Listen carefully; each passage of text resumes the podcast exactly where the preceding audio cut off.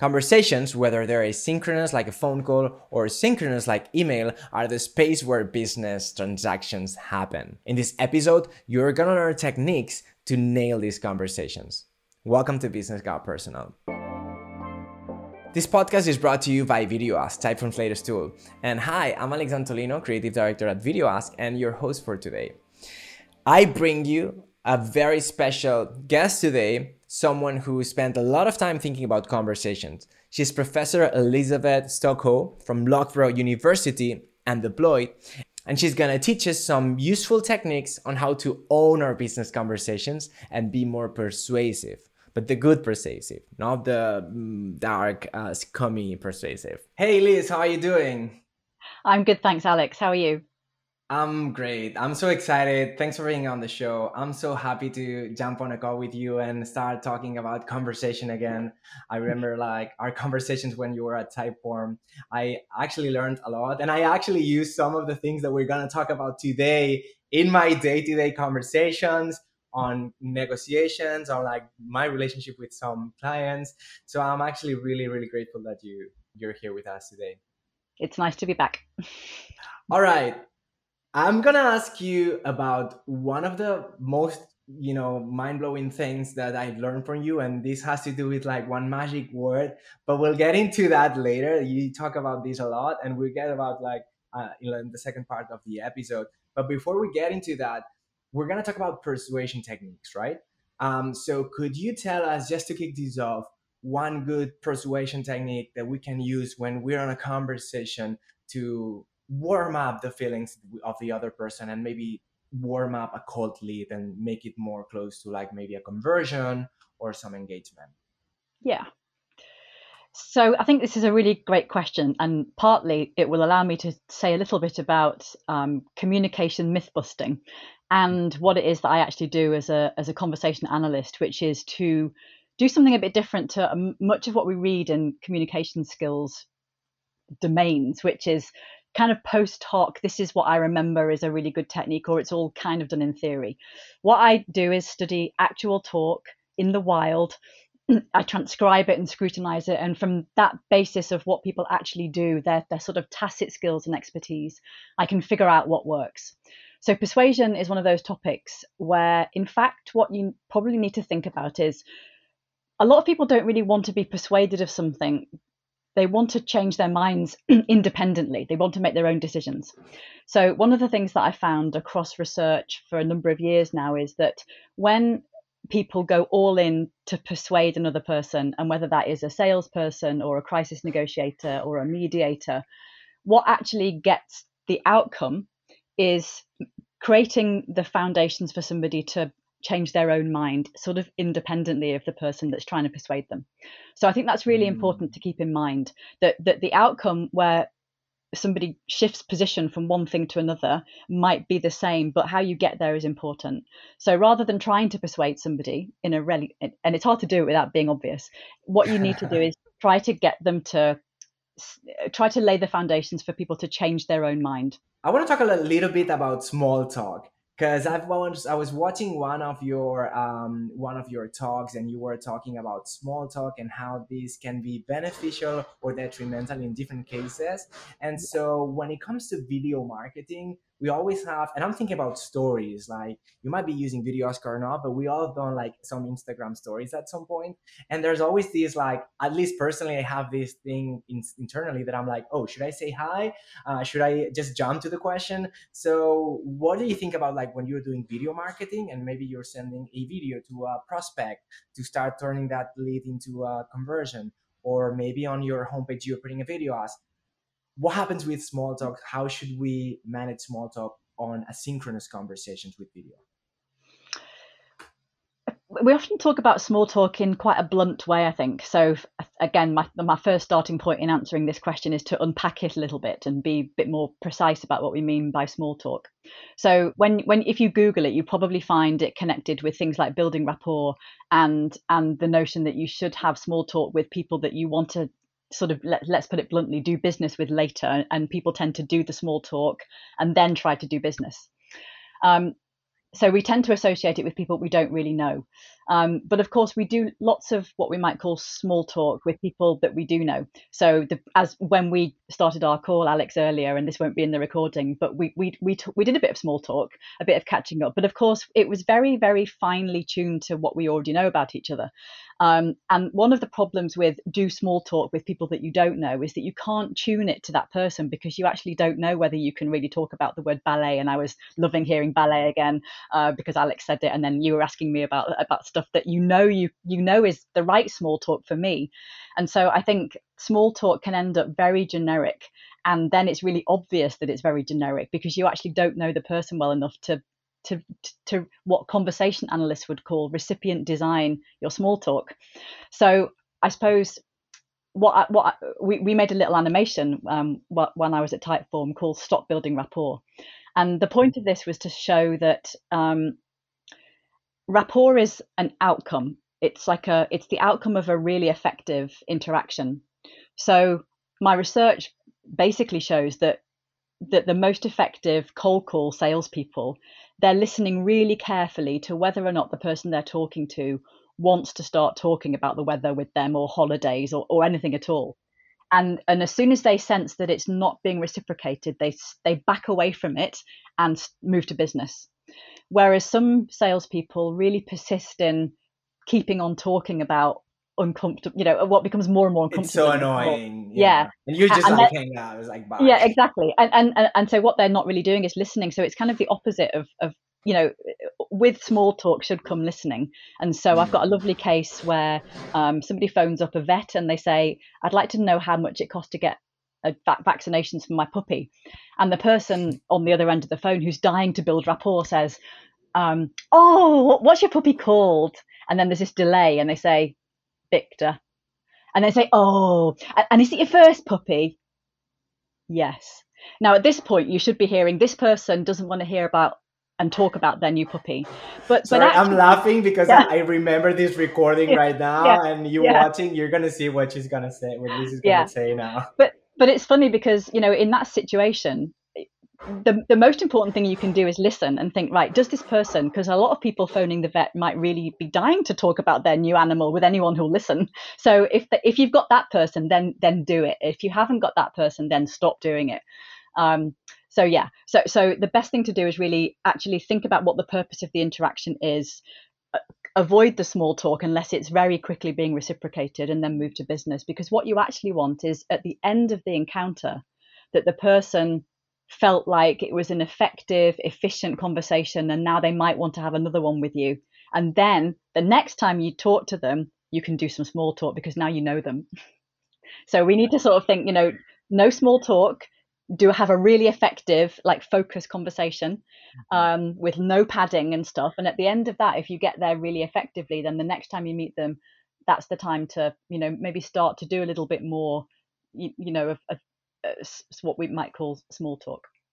So what I take from this is like don't risk it. Because the imp- the impact of packing it up in a way is worse than actually not doing small talk and going straight to the point, right? And you can always on the next on the next touch point or whatever on that relationship, you can start once you know that person a little bit more.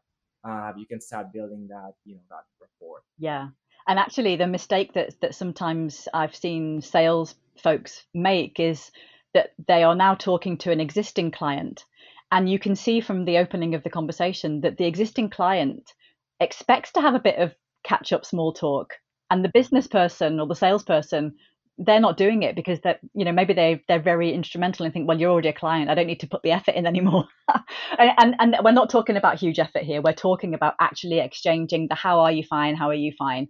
And and that's all it can take sometimes to just smooth from the greetings and the answering of the the call into the reason for the call which is you know going to be something else. Right. Um, now that this is, by the way, it's a little bit meta, right? Because we're talking with conversation, we're having the conversation. and You were just I mentioning know. the way we started this conversation even before we started recording the episode. Yeah.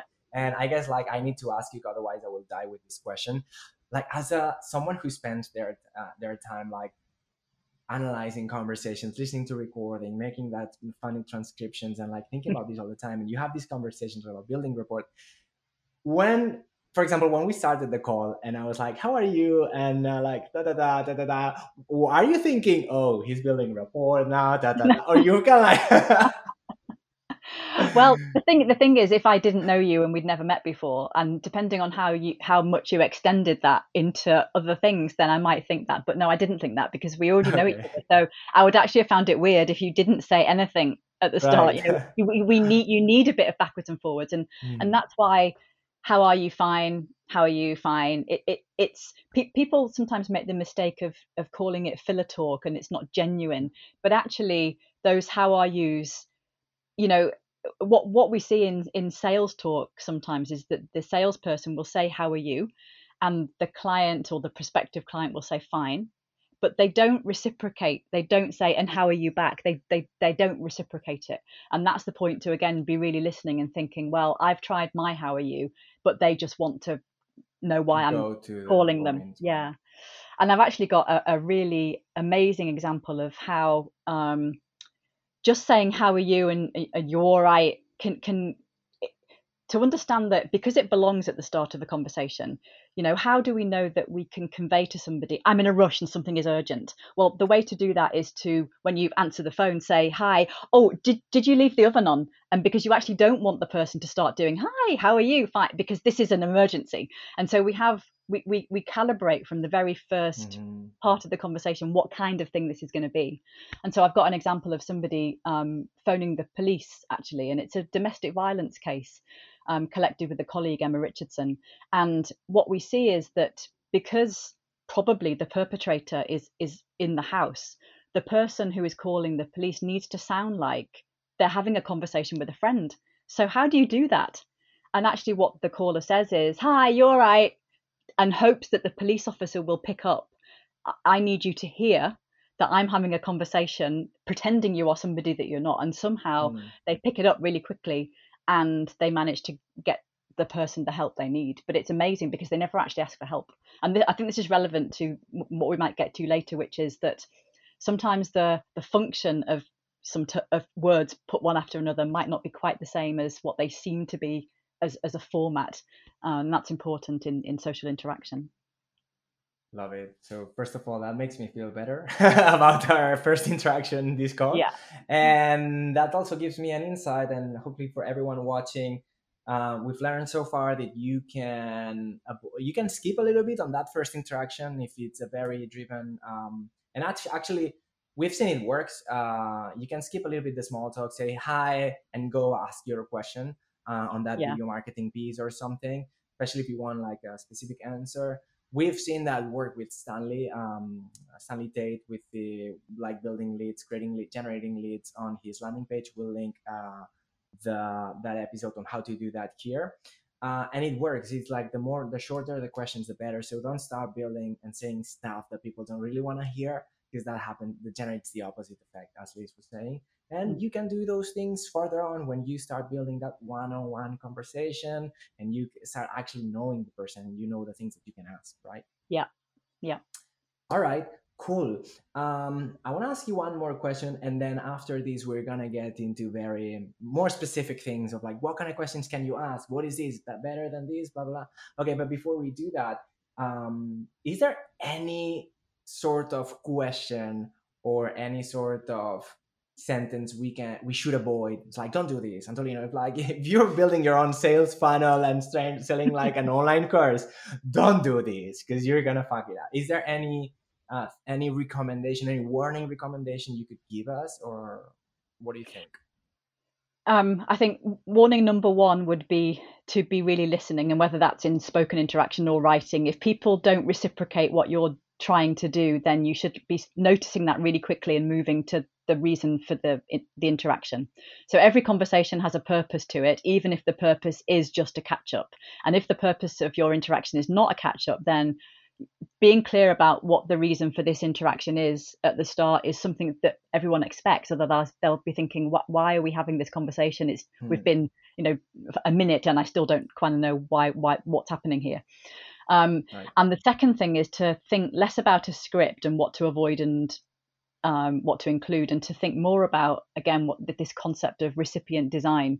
And so to think about who am I talking to, am I entitled to talk to them without having to make an appointment, or is this someone? Is it casual? Is it someone that I know well?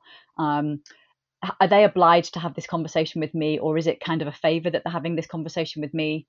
Um, what do I need, and what do they need? And to really think about um, you, the things that you ask um, with those sort of contingencies in mind. So, for example, um, again, think, thinking about sales kinds of calls, um, it's the difference between asking the question, which is really common in sales calls, and you know, I think I saw this in some Typeform templates as well, which is how did you hear about us? You know, how did you hear about Typeform? How did you hear mm. about yeah. I was gonna so, ask you for this right yeah. now because I remember yeah. we talked about this. Yeah. So so so so there's there's two things about that. One of them is the position of that in the overall, you know, landscape of the encounter.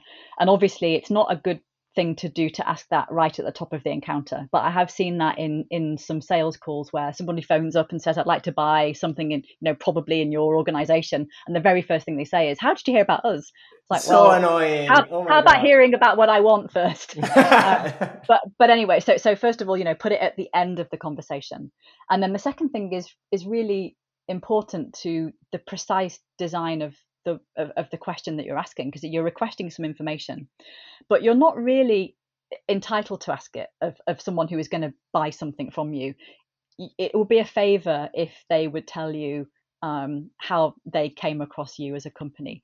So it's better to wait until the end, until all of the business has been transacted with the person who you should be focused on, and then say something like, "Just before we go, would you mind telling us how you he- how you heard about us?" And that indicates something like, I know that I'm not entitled to ask you this, and mm. you'd be doing me a favor by answering that question. And we've dealt with all of your business now. And that's quite different from saying, How did you hear about us? Which kind of presumes that you're entitled to ask and that the person now feels obliged to answer. And that's not a good way to. To, to get that information from somebody, there are, you should do it in a slightly less entitled way, and um, and do it after you've done all of the business with with the customer yeah i'm really happy that this came out even before like now that we're like halfway uh, the episode i'm really happy that this came out because this is i remember the first time that i heard about this concept of entitlement on a conversation and it has changed the way i talk like now i, I like i consider like oh can i can i ask this? And it's not like being polite but it's more like do you have the the, the right? Like it's like cause it, it, it feels so aggressive when you're on the other side and someone else is like and yeah. you you end up maybe because you want to be polite maybe you end up responding but it doesn't definitely doesn't feel like that feeling of trust uh, with the other person you're talking to. Yeah absolutely. All right um let's get into like the the the tactics of a conversation right? Um probably if you're watching this is because you are uh, an entrepreneur or you are a marketer and you're trying to find ways to you know improve or optimize your video conversations for your marketing. So um, liz and i are going to talk about two or three i'm going to ask you liz two or three um, very specific questions and let's see what we can get to try and like you know note that note that down on a note them down on a notebook and start like realizing okay if i follow these three tips i'm gonna start improving my conversations. So the first one i want to ask mm. you is what is better? And maybe or maybe you have to tell me in what circumstances but like if when we need to select a yes no question so a closed question versus an open question. And uh, if you're using VideoAsk, you're gonna have the possibility to ask a question and people can respond with video, audio, text. So, and then you have the multiple choice where you can give like a two options, right? So sometimes I just don't know if I need to I create a VideoAsk. Like I just don't know what to ask, right? Yeah. Like w- which are these questions? So is there situations in which one is better than another in my relationship with this potential customer or just converted customer? How do yeah. how, how can we decide? So this is a it's a really good question uh, again, um, and the answer is a bit complicated, I think. okay. So the my, so my, my the first thing to note is that if if you are doing something where you are building a, a something that has a written response, um, so let's just start there, which might be on VideoAsk, but might be on other, other types of you know online surveys mm-hmm. and so on.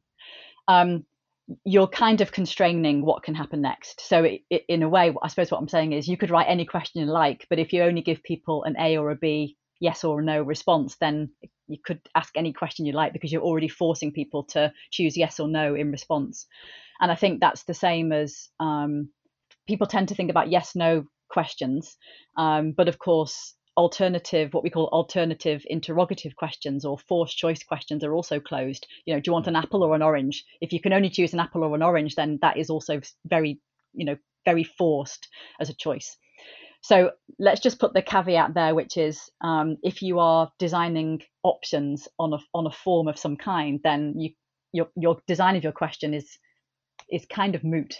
Um, so let's just put that to one side. Mm-hmm. Um, the next part of the answer is that um, in a way, there's no such thing as open and closed questions, and this is a, so this is another bit of myth busting because I think this is important.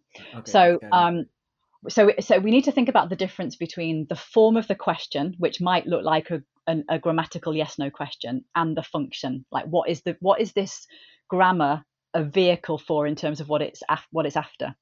So my my favorite example of this is going into a cafe and saying do you have wi-fi and they mm-hmm. said yes and so i then had to say um, so, so can customers use use the wi-fi yes and then i had to say so do i need a, a code or and then eventually they gave me the code and actually, this is in contrast to going into another cafe and not even asking for the Wi-Fi, but as they gave me my cup of tea, um, they said, "Oh, if you need the Wi-Fi, here's the code." And this is gorgeous because I didn't even have to ask; they just offered me this thing, and and this is why you know I felt so happy about that cafe. And they hadn't done anything to to build rapport with me at all. All they'd done is anticipate my need and meet it without me even having to ask. Mm. So anyway, so that's just that's just a little side thing. But but going back to the, you know, if I say, do you have the time?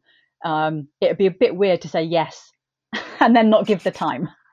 so so so we need to understand that that just because it's a yes no question, it might be a vehicle for something more than a yes or no in response. So that's the first Got thing. Yeah. Um, the second thing is it's completely ordinary, and I, I, wrote a thread about this, so maybe I can send the link to you. Um, that that people do far more than yes or no in response to what look like yes or no questions. So this is in in you know in in real interaction. So for example, I've got a nice case from a, a first date, and hmm. one person asked the other, "Have you got kids?" So it's a yes no question. Um, but it'd be a bit weird to say yes or no it, you'd suddenly feel like, yeah. oh, I, have asked something wrong. I've I've said something delicate, but it was a yes no question. So, but but of course, what happens in in the date is that the person says, I've got a daughter. Yeah, she's four and a half. So that feels like a much more what you would expect in reality response to a yes no question. So so people do um, more.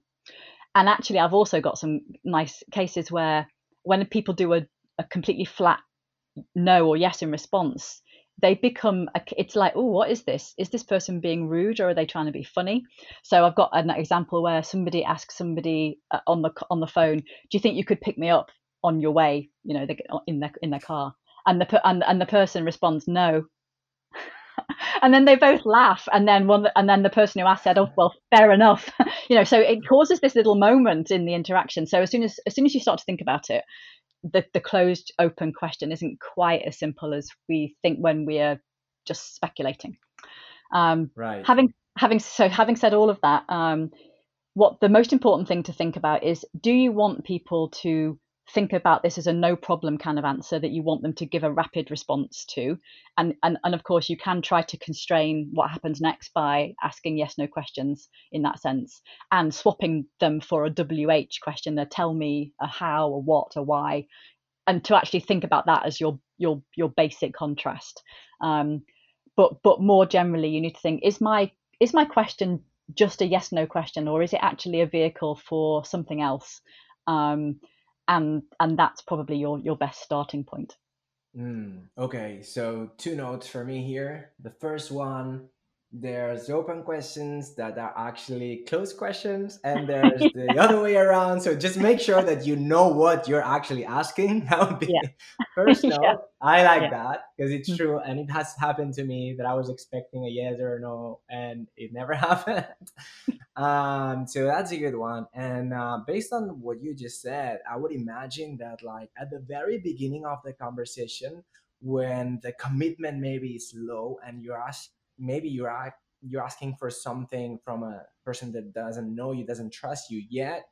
Maybe it's better to not ask open questions and make things more easy for the other person with Yeah. closed questions. And maybe so if you're generating leads with your video on your homepage maybe it's a good idea to not ask open questions. And the data shows that actually it's more engaging. If you have like two three options um, people it's just a click but if they need to write or if they need to record their voice or video um, Mm. the data show that they it's they're like much much less likely to do it but actually on the other way around and we have another episode with jamie that i'll probably link here where we talk about using video in the different interactions uh, of your customer journey and this kind of like builds and connects really well into that in the same that maybe when the connection is closer and your relationship is more deep that maybe it's actually a good idea to ask open questions so the other Yeah. person can feel that you're listening right so these are my two notes based Yeah, I think it's it's back to the the concept that I mentioned earlier, this recipient design. If you're always thinking about your recipient and you know, would, would asking, you know, 10 open-ended questions be a real burden on someone that you've never met before? You know, are they likely to want to do this um, versus some quick yes no questions that are well designed? The, the other thing to, to think about um, and we talked a bit a bit a bit about this when i was at typeform as well is that all yes no questions are not equal. Um, so you can ask questions in a way that tilt or make it more likely that a person will say yes or no. Um, as well as it being only possible to say yes or no. Um, so if i say to you would you like any more cake? that's a yes no question. And it's harder to say yes than no because i've designed it to push you towards saying no because i want the cake. Uh, and when you and when you think about it the grammar of that um, it makes it more you can't really say in response to would you like any more cake? Yes i'd like any um, Mm. and actually this was a this was a, a, finding of a, a, colleague um, in the states john heritage and, and, and, and others um, and they basically showed that when people are asked questions with the word any in them they were more likely to say no than yes and and and the contrast is with a question with the word some in it and it's still a yes no question. Is would you like some more cake? Um, you can still it's still a yes no question but what they found in this particular study which was in a medical setting that people said a lot more in response to the yes no some question than the yes no any question. So again it depends on what you put into the yes no Mm. question what kind of answer you're more likely to get. So I feel like these things we kind of know subconsciously or like we do naturally in a way, but it's really Yeah. useful to understand uh because sometimes you might try to want to say something and you're you're try like without knowing doing the opposite. So any it's closer to a no, some Yeah. it's closer Yeah. to a yes. So this is very Yeah. important when you're trying to Yeah. sell something. Um, so in terms Well, of I- persuasion. Yeah, and, actually, um, so I've just um, uh, got a paper coming out with with two other colleagues, Marie Flinkfeldt and Sophie Parslow, which we can link. I can send you the article. Yes. Um, and what we're looking at actually is again this this notion of recipient design, and it's basically how do you ask somebody for their email address, which is a really common thing that you want to get in almost any you know CX or or, or kind of Yeah. um, transaction. And, and and we focus on the different ways that you can do that very basic activity depending on who you think your recipient is and, and who the recipient probably is. Um, so you we found that in one setting, um, the salesperson or the or the service provider was saying, uh, "Do you have email at all?"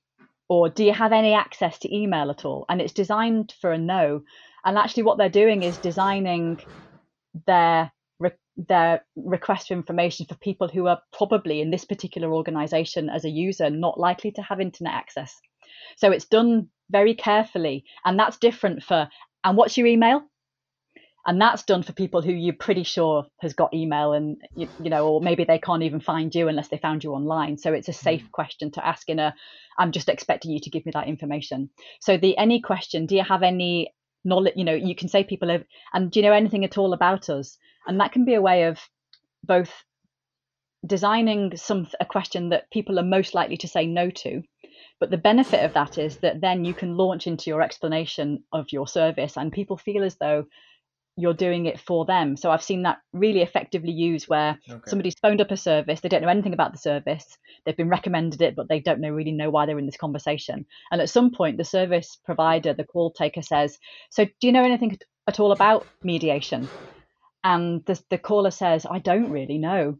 But and now the call the caller's going to go and explain something to them, and now they feel as though you're explaining this to me because I've told you I don't know anything.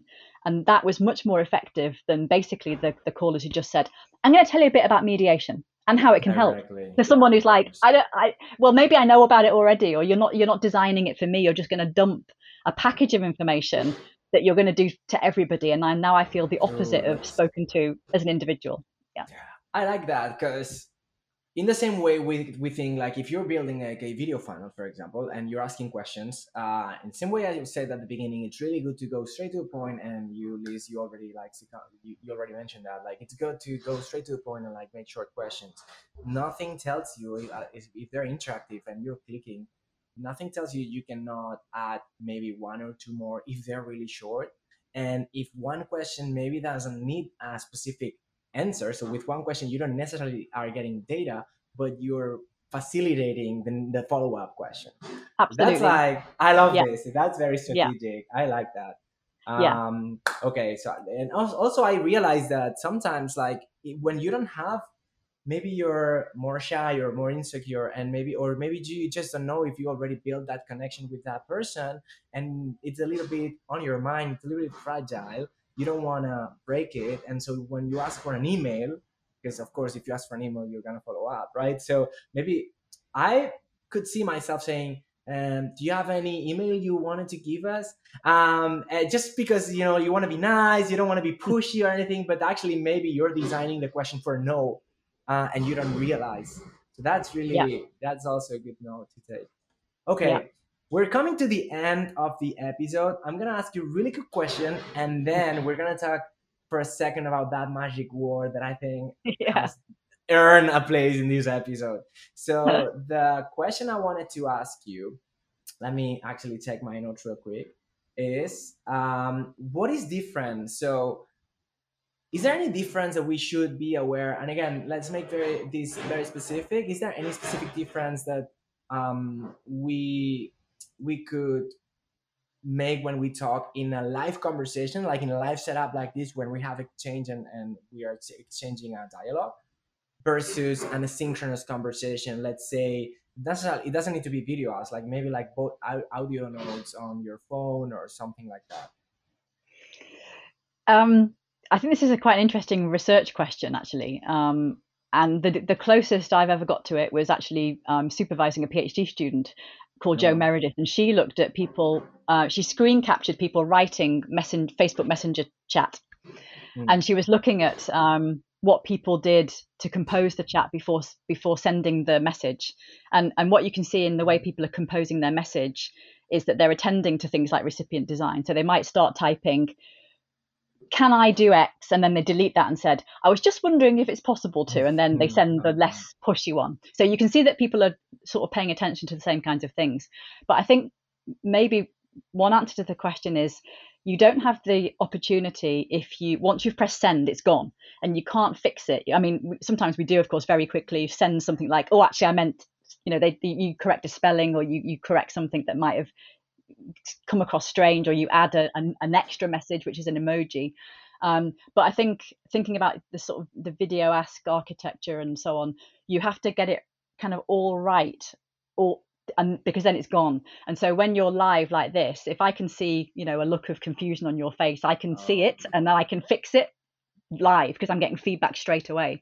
So that's one of the differences that i think you need to be aware of that that you can't fix it mid com, mid turn and actually it's really common for people to fix things as they go which is why we go um actually this other thing and, and we kind of do that all the time. You Mm. can't do that if you're asynchronous Which even though you're probably me- thinking it. Yeah. Yeah so i i this is very interesting because i've never thought about this and it's true like you, so basically what you're saying is like while we're talking live we're fixing our delivery as we talk and if we don't see something land we can like rephrase it or but you- Absolutely. you don't have this when you are asynchronous whether that's VideoAsk or like on, on messages with voice notes and stuff like that or in writing so this gives me an idea that if you're uh, let's say you have VideoAsk and it's not your completion rate is not as good as you wish maybe it's not that your the steps that you have set up the flow or the funnel it's not or the offerings are not working but maybe you could even try rephrasing the same messages in a different way